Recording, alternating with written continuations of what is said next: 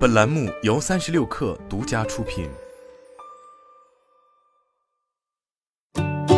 本文来自界面新闻，作者吴荣。日资便利店品牌罗森开出了它在中国的第五千家门店。据中国连锁经营协会七月七日发布的二零二一年中国便利店 TOP 一百榜单，截至二零二一年底，罗森中国门店总数为四千四百六十六家。也就是说，过去半年时间里，它的门店净增五百三十四家至五千家。该品牌门店增长速度也超过了同为外资的便利店品牌全家和七 Eleven。据上述榜单，截至去年年底，全家和七 Eleven 门店数分别为两千九百零二家和两千八百九十三家。罗森于一九九六年进入中国市场，第一家店开在上海，此后开店范围局限在江浙沪，直到二零一七年才真正提速向全国扩张。而罗森得以碾压其他外资便利店的关键在于，它采用了其较为灵活的加盟模式和收购本土便利店两种途径。它的加盟模式有几种，包括区域授权、紧密型加盟、大区域加盟等等。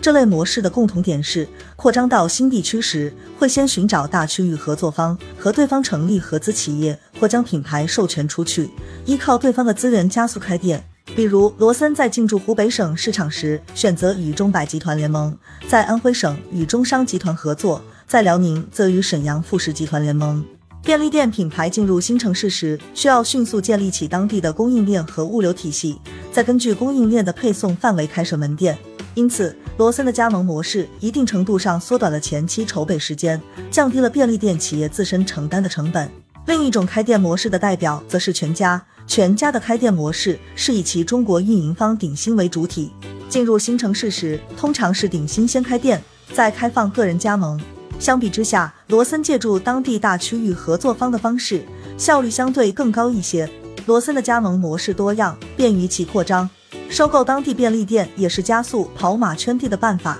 以罗森第五千家门店所处的四川省市场为例，为了更快覆盖这一市场，去年十月，罗森投资有限公司收购了四川沃超市连锁管理有限公司百分之一百股权，后者拥有近两千家沃便利，其中大部分门店位于成都本地。去年年底，罗森还以三点一亿元正式接盘天虹威沃便利店，此举也是为了能迅速打开华南市场。截至去年年底，天虹威沃便利店约有两百家，主要位于深圳。按照罗森的计划，公司已启动在广州投资布局粤港澳大湾区总部项目，区域总部设于广州黄埔。预计至二零二八年，罗森中国将在粤港澳大湾区范围内开设一千五百家门店。只不过一路狂奔之下，罗森也并非没有忧虑。进入新市场意味着要和当地品牌展开对抗。以罗森想要进一步扩张的大湾区为例。这片土地对于便利店来说，有着较为成熟的土壤。除了七 Eleven 等外资品牌外，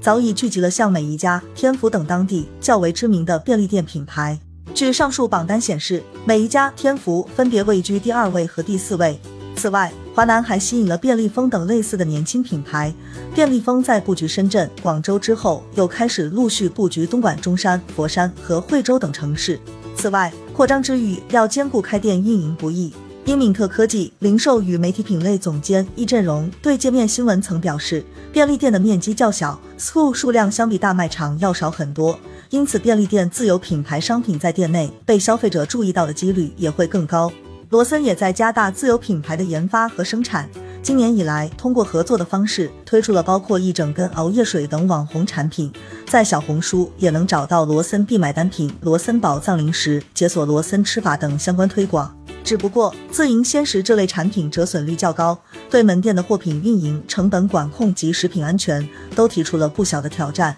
在黑猫投诉上搜索发现，罗森有超过五百条投诉，其中不少涉及出售过期食品、价格标高、食品中有异物等问题。这些投诉也在警惕罗森，在借助爆款产品出圈之余，需要对门店、加盟商进行管控，持续练好便利店的内功。在后疫情时期，消费者在家门口便利店购物的行为或将成为习惯。特殊时期形成的情感纽带和便利店社群也许会得以延续。通过网点和供应链担负起保障家庭基础消费品重担，进一步丰富门店的品类结构，这成为各大便利店眼下的发展思路。而如何在开店扩张过程中加速社区化及贴近年轻群体，同样值得罗森思考。